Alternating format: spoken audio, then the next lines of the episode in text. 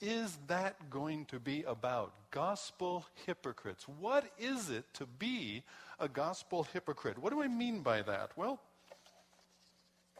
what do we mean about the gospel, first of all? Galatians, the book of Galatians. We're in a short series, seven weeks in the book of Galatians. In, in the book of Galatians, I've titled the whole series, Gospel Matters.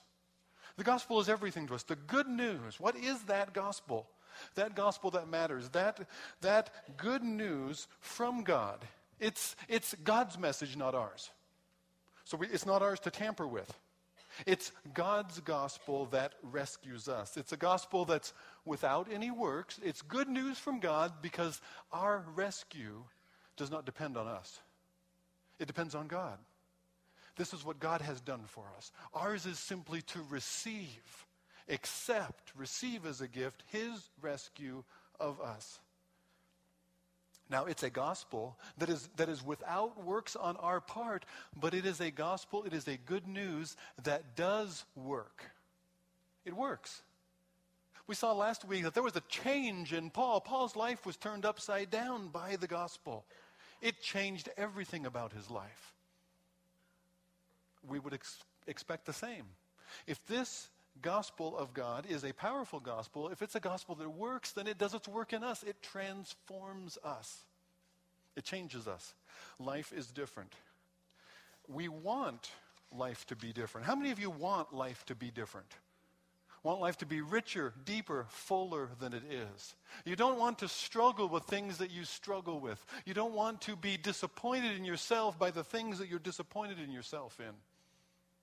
You want to, to plan less and trust more. You want a freedom to, to, to go and to do whatever it is that God sets before you without the things that, that hinder you from that. Would you like that?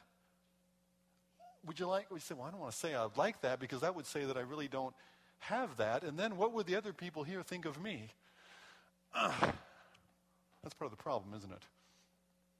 We're, we're, we're, we're frozen often by the fear of what others think of us, it has an influence on us. Sometimes the desire for different, the desire for transformation, the desire that as a believer and a follower of Christ, my life is supposed to be different, it should be different, our desire for that transformation goes a little sideways.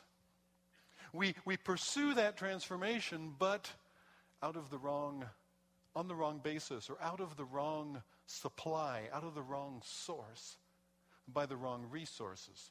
We pursue that change, that transformation out of myself rather than out of a Savior who has rescued me. I become, rather than a, a, a believer in the gospel, I become a gospel hypocrite. What is that makes the Christian life Christian?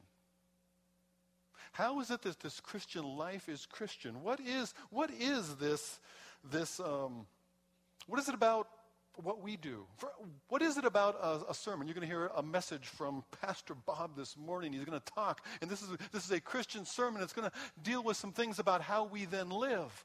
What makes it, that challenge, that exhortation, or that encouragement distinctly Christian? There's another group meeting on Sunday morning just down the road from us. I understand they're very moral people. They live very upright and just, seemingly righteous lives, by and large. It's the reputation they have as a group. And yet they're not Christian as we understand a follower in Jesus Christ, the Son of the living God, God in, in flesh. They don't follow him, they don't live by means of him.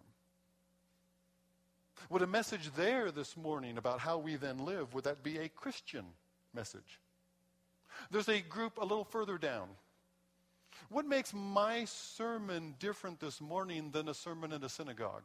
Well, it was yesterday rather than today. I guess that would be different. What makes anything that I would say about how we then live any different than what you might hear from Dr. Phil or Dr. Laura? Or whoever else on talk radio that seems to make good, rational, reasonable sense today? What would be different? What would be distinctly Christian about what I would say as compared to what they would say? That's what would, that's what would make it a gospel message, a gospel centered life, then, that is actually gospel based worship rather than hypocrisy. Let me review the good news. We sang the song, and I wanted to jump up in the middle of this. We started singing, We Believe. Well, this is what we believe. We believe in chapter 1 and verse 3 of, of the book of Galatians. It says, We believe that grace and peace come to you from God our Father and the Lord Jesus Christ, who gave himself for our sins to rescue us from this present evil age, from this present fallenness. That's, where evil, that's what evil is, from the garden forward. He does this according to the will of our God and Father, to whom be glory forever and ever. On in our lives from now into eternity is glory to the Father in his rescue of us. Now, rescue is not for me. That, when you hear that term rescue, what does that suggest? Rescue suggests that I needed to be rescued by somebody else. Somebody else acts to rescue me. I'm the one who needs to be rescued. Now, in the midst of a rescue, think of a, think of a lifeguard. Think of a lifeguard, and you, you have somebody who's, who's drowning, who, who needs to be rescued. And what's going on?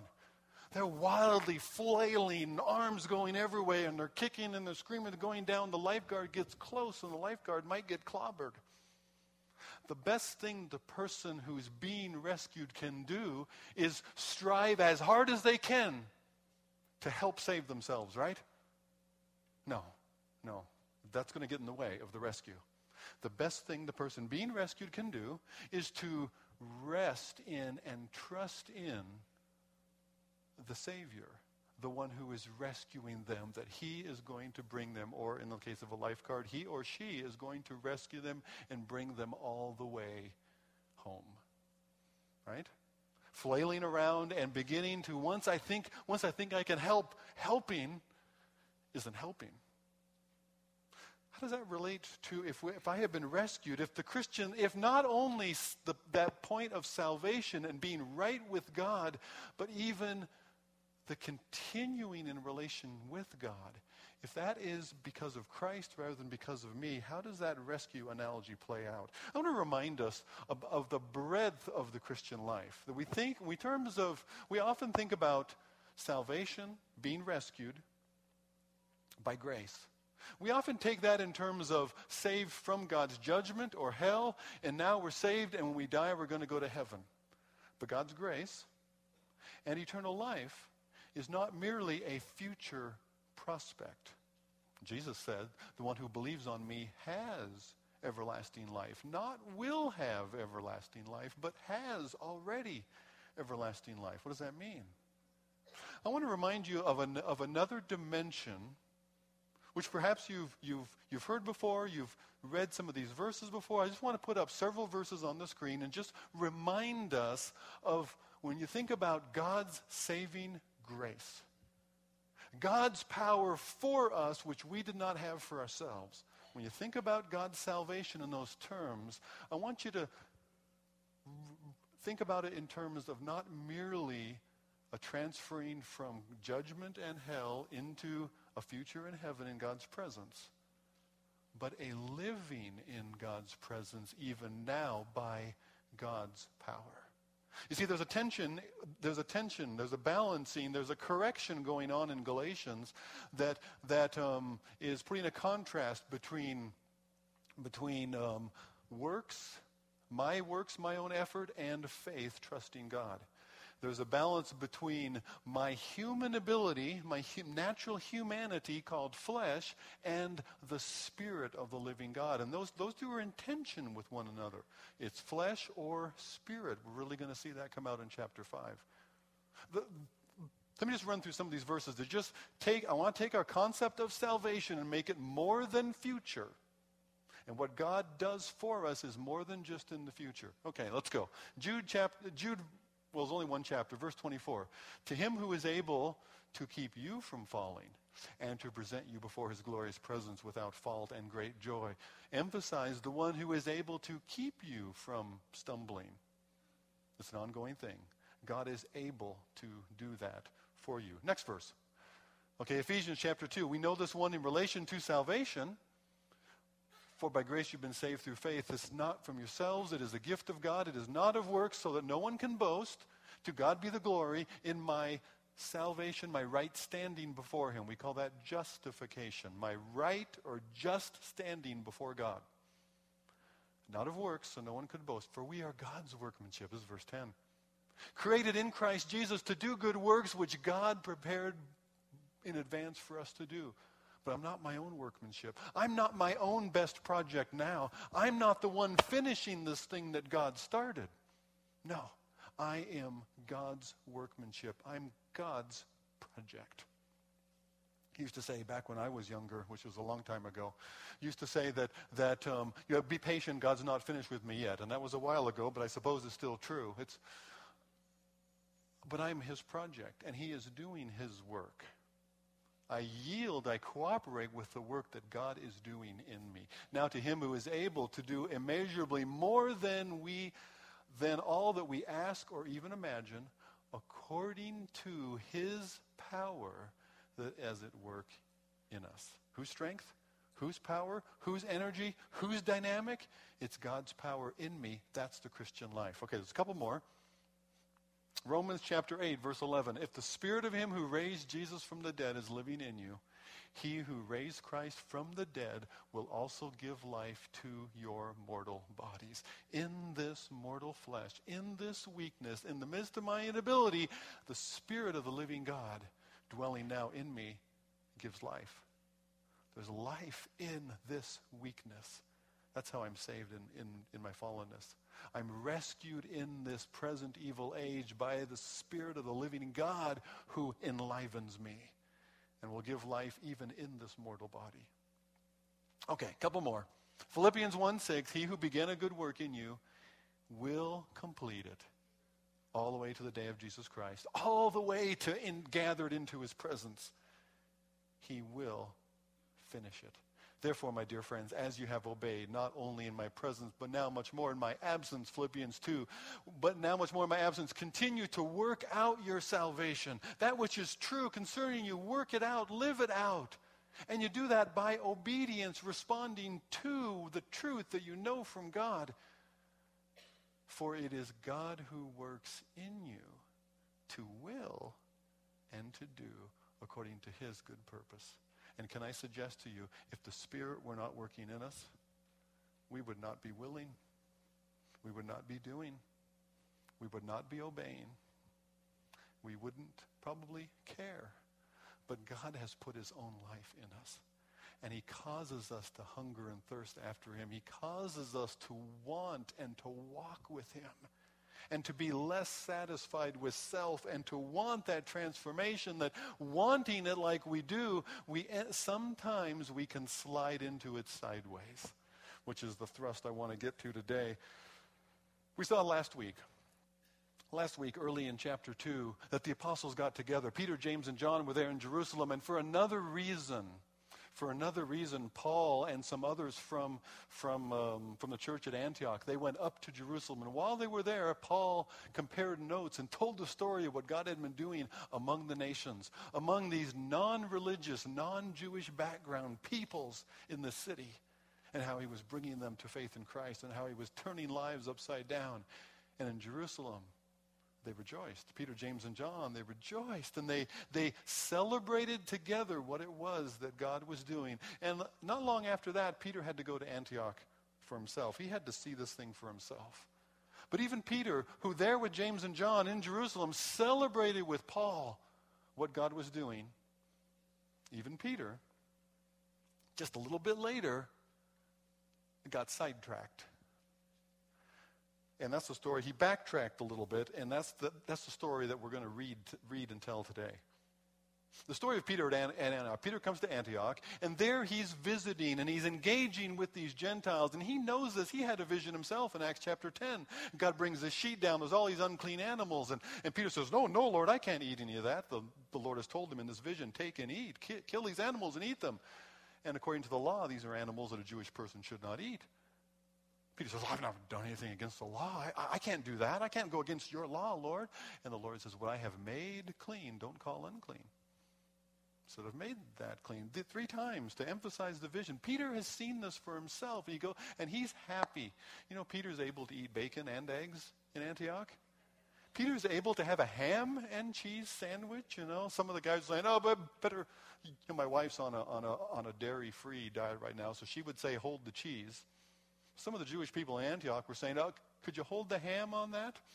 But Peter was able to say, "Stack that ham on, man." Yeah, he was able to freely engage in, in, and eat with Gentiles, uncircumcised people who, who, who could be unclean. Man, it was just like, well, Jesus used to eat with tax collectors and sinners. It was, it was something scandalous like that. But then, along the way, there came, a, there came some Jewish people from Jerusalem, and they were concerned. And there's a lot of what, what, what caused people? What, what it seems to be is a historical situation that if word got out that these Christians, who the Christians in Jerusalem were Jewish people, they were already being persecuted if the word got out that these, quote, Christian or Messianic Jews were encouraging an abandoning of the law, that would cause their own Jewish people around them in Jerusalem to persecute the Jerusalem church even more. And so, sensitive to that, Peter withdraws. It seems to make good sense. It seems to be a good reason I don't want to cause additional pressures upon these followers of Jesus back in Jerusalem. So I don't want the church in general, Christians in general, to get a word that we don't care about the law. So he withdraws. And the other Jewish believers with him, even Barnabas pulls back, pulls back from, from the free fellowship and the bacon. Can you imagine?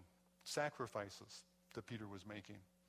What seemed like a good idea, and yet, and yet, what he's done is he's veered off the gospel, and the gospel matters. And there's a principle at stake here that Paul recognizes, somebody who knew the law better than any of them, probably but he knew there was something much greater at stake, and that was the basis of the gospel itself, not only for how we are received into God's presence and made accepted by him, but how we live in God's presence, how we live out God's presence in the midst of this fallen world. He said that's in danger by this action if we withdraw back into law keeping as the basis of what makes us good, what makes God pleased with us. If we embrace that mindset, the gospel is in danger of being lost. And certainly we will not have the freedom to live in it. That's what's going on. That's what's going on in, in this passage that we're now going to just read through. There's five ways that I've seen in here, five ways that, that Paul responds with Peter. And so we're going to go kind of one at a time and look at those ways that we are in danger too of being a gospel hypocrite. Because if it could happen then, for seemingly good reasons, we could veer away from God's grace and rely more upon ourselves and what we do and don't do. If it could happen then, it can happen now. If it could happen there in Antioch, it could happen here at Brush Prairie. If it could happen to Peter, who knew the gospel well, it could also happen to me. It could happen with you. You and I, like Peter, could be, in some sense, in some ways, gospel hypocrites. You say we'd be in good company. We'd be with Peter. And yet there was a time when Peter's z- zealousness to please God actually took him away from the will of God rather than toward it. Remember that? Remember when Jesus himself had to, had to say to Peter, get me, get behind me, Satan? Because you're, what you're asking, what you're thinking is not, is not the will of God, but the will of the enemy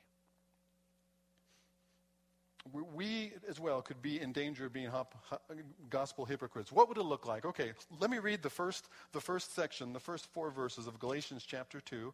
And uh, we're in, if you're using a Pew Bible, I want you to follow along. Just have a Bible open, you can follow along if that's helpful. um, I want you to see that this is God's word, not Bob's word, because Bob's word is not nearly as good as God's word. So, Galatians chapter 2 and verse 11, if you're using a Pew Bible, we're on page 824. When Peter came to Antioch, I opposed him to his face because he was clearly in the wrong.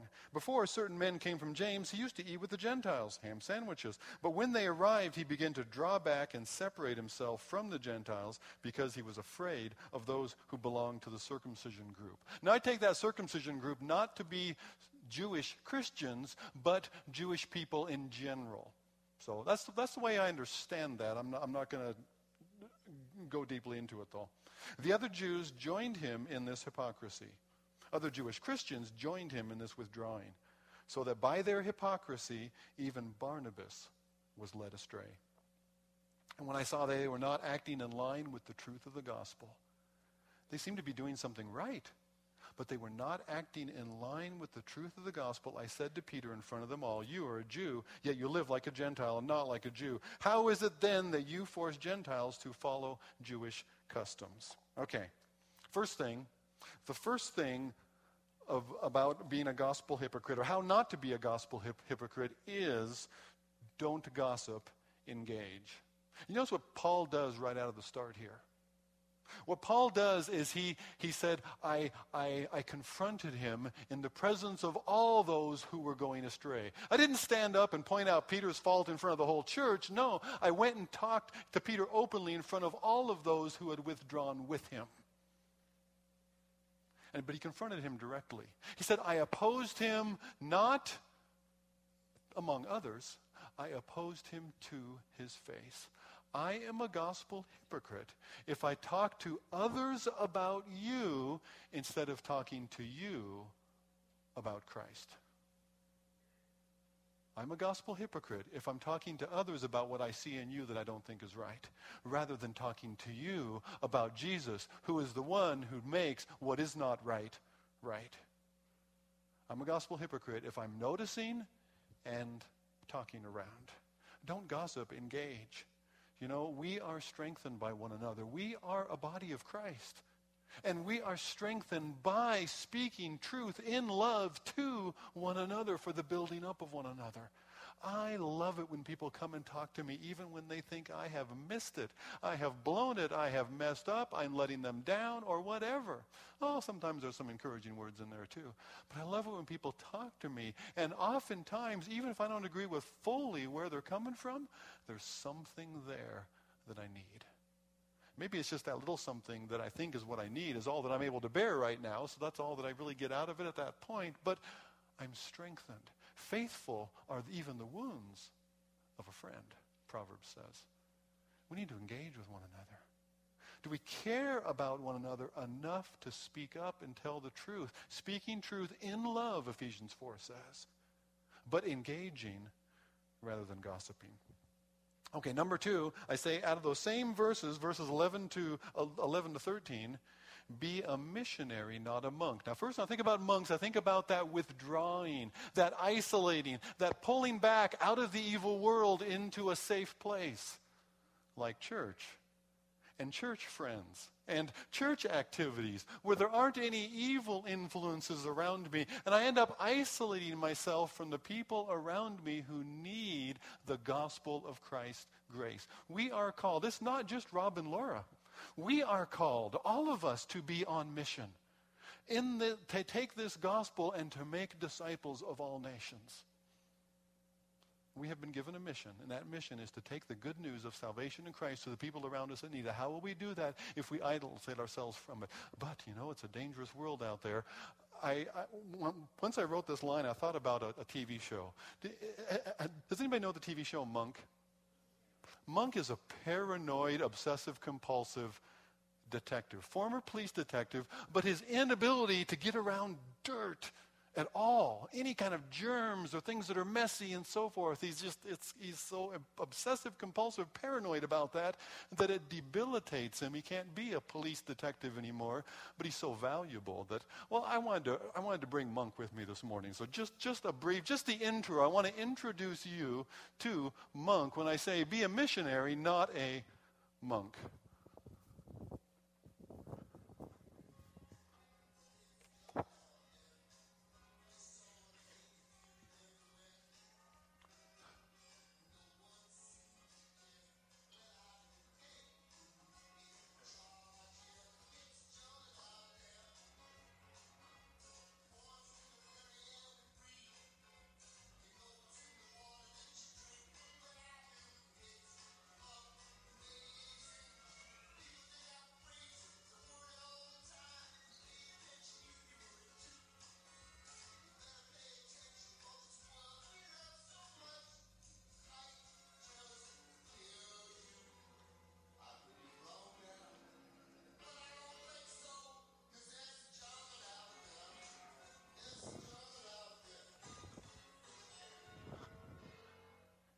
It's a jungle out there. There is, there is evil, there is ugly, and there are things that I, sh- I should not be involved in. And yet, none of us should isolate ourselves. Now, the same places are not the places that any of us and all of us should go to. Let me give you an example. This is not even a place to go, so it should be a fairly safe example. Let's talk about credit cards. Some of you don't have any credit cards, and that's a good thing. You shouldn't have credit cards. Some of you who have credit cards shouldn't have credit cards. You don't, you don't, you don't practice safe credit card usage. Your credit card is a danger to you. It's a temptation to you. You become enslaved by the debt that you. I am. I think it's because I'm cheap, but I don't like to pay bills. And so I, I don't like having a credit card bill. I don't know that I've had a credit card bill that had a balance, and I can't even remember when. It's been a long, long, long, long, long time. Having a credit card is not for me a temptation at all to get into debt of spending money that I don't have. For, for many of us in America, and pro- probably safe to say for most people in America, it is. The credit card itself is not necessarily evil. Well, the interest rate they charge is evil. But the credit card itself is not necessarily evil. And, and it's not to say that everybody, in fact, I shouldn't tell you this, but the church gives me a credit card. Go figure. But the deal is it's paid off every month. And there's, there's certain reasons that I keep a credit card. And you could say, well, you could do that with a debit card. Yeah, yeah, you could, you could, you could, you could. But I've, I've, I'm just I don't like using a debit card online. But anyway, the point is, a credit card itself is not, is not an evil thing, but it creates a lot of evil and pain. It's a difficult thing for many people, and it's better for many people not to have one. Not because of the credit card, but because of me or you. Or, okay, I don't want to get too personal. Maybe gambling's a problem. You shouldn't go to casinos. Some people love to go to casinos because there's a great buffet there. Really? Okay.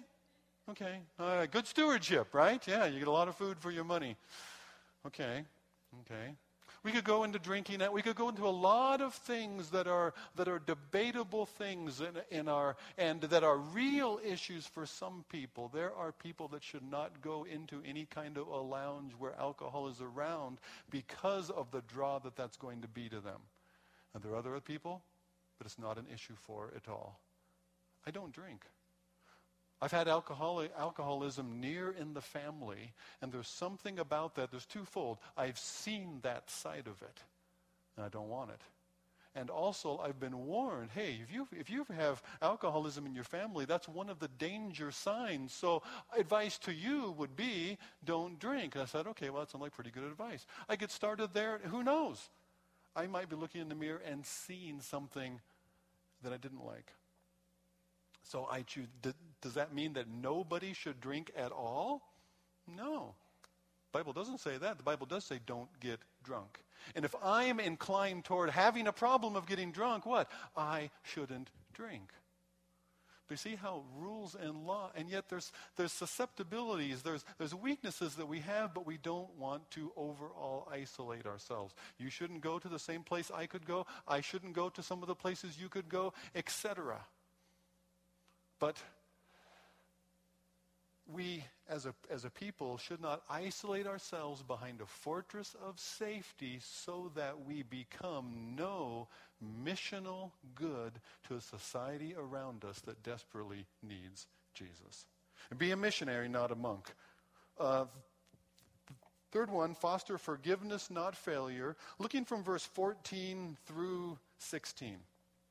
When I saw that they were not acting in line with the truth of the gospel, that we live, our lives should demonstrate, should live out, should look like the truth of the gospel. I said to Peter in the front of the mall, You're a Jew. How do you live like a Gentile?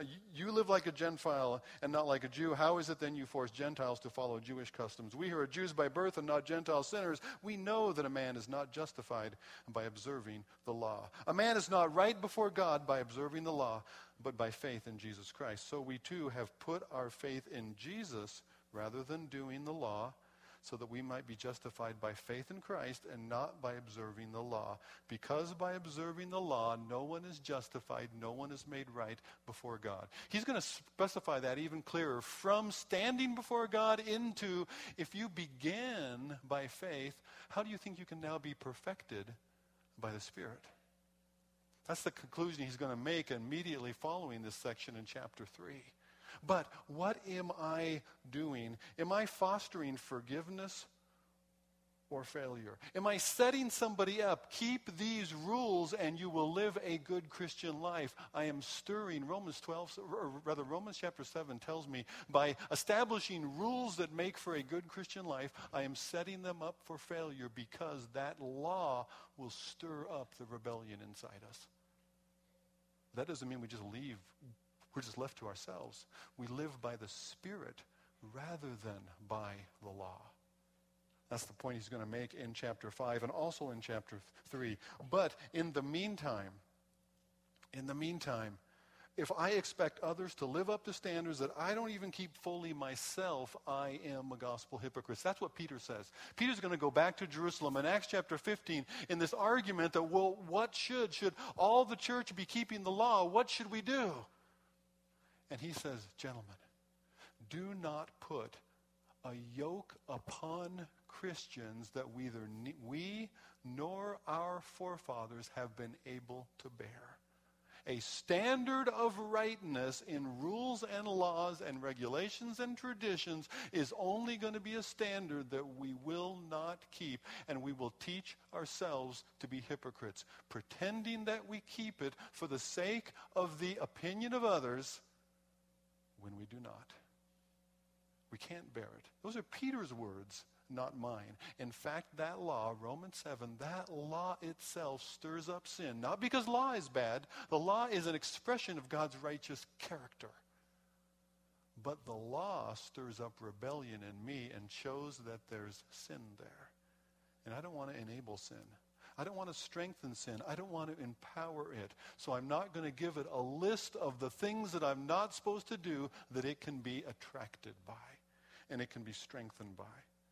I'm going to rather live in forgiveness instead of setting myself and others up for failure. Isn't it interesting in Jesus' life? He, he often he, he often went against the normal traditional understanding of the law of his day. His disciples were, were caught working and threshing grain on the Sabbath as they took kernels and they rubbed them between their palms in order to eat this grain from the field as they were passing through. And he says the Sabbath was made for man, man was not made for the Sabbath. And yet there are times when he takes the law the expression of the law, and he says this is, the, this is the expression of the character of God. And he takes it much further. He takes it away from the specific things that you do, like do not commit adultery. He says, yeah, but have you looked at a woman? Have you looked at a woman? If you've looked at a woman with desire in your heart, in your heart you have already committed adultery. And they're focused on the deeds. No, no, no, don't do the deeds. And Jesus said, actually, it's a matter of the heart. And out of the heart come the actions we got to change the heart. And the problem with law is it cannot change the heart. It can't change the heart. And that's what I need. I need a heart change. I need a heart transplant desperately. And that's where I'm going to live by faith and not works. This is the core of, of, of, of, Galatians chapter 2. It's really the core of the, of the book as a whole. So let me press into from verse 17. If while we seek to be justified in Christ, it becomes evident that we ourselves are sinners, does that mean that Christ is promoting sin? Because he shows us to be the sinners that we are? Is, is following Christ and abandoning a, a sense that I can be good enough? Does that, that mean that Christ is, is, is promoting lawlessness?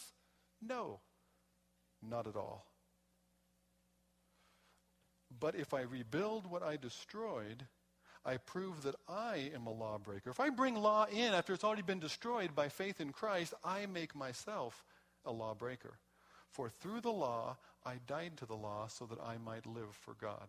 I have been crucified with Christ, and I no longer live, but Christ lives in me. The life I live in this body, I live by faith in the Son of God, who loved me and gave himself for me. There was a bombing in Boston. I, I suppose everybody in the room has heard about it. And one of the men, apparently, who, who was one of the two bombers, the two brothers, one of them has been arrested. He'll eventually be tried. We expect he'll probably be convicted. Justice will have its day. Justice will run its course. What is going to happen to the other brother? What's going to happen to the older brother who seems to be the mastermind of the thing? What's going to happen to him? What is the law going to do against him? Nothing. Not a thing. The law has absolutely no claim on that older brother. Do you know why? Because he's died. He's dead. Law's authority ends there. And so it has with you and I. Did I really die in Christ?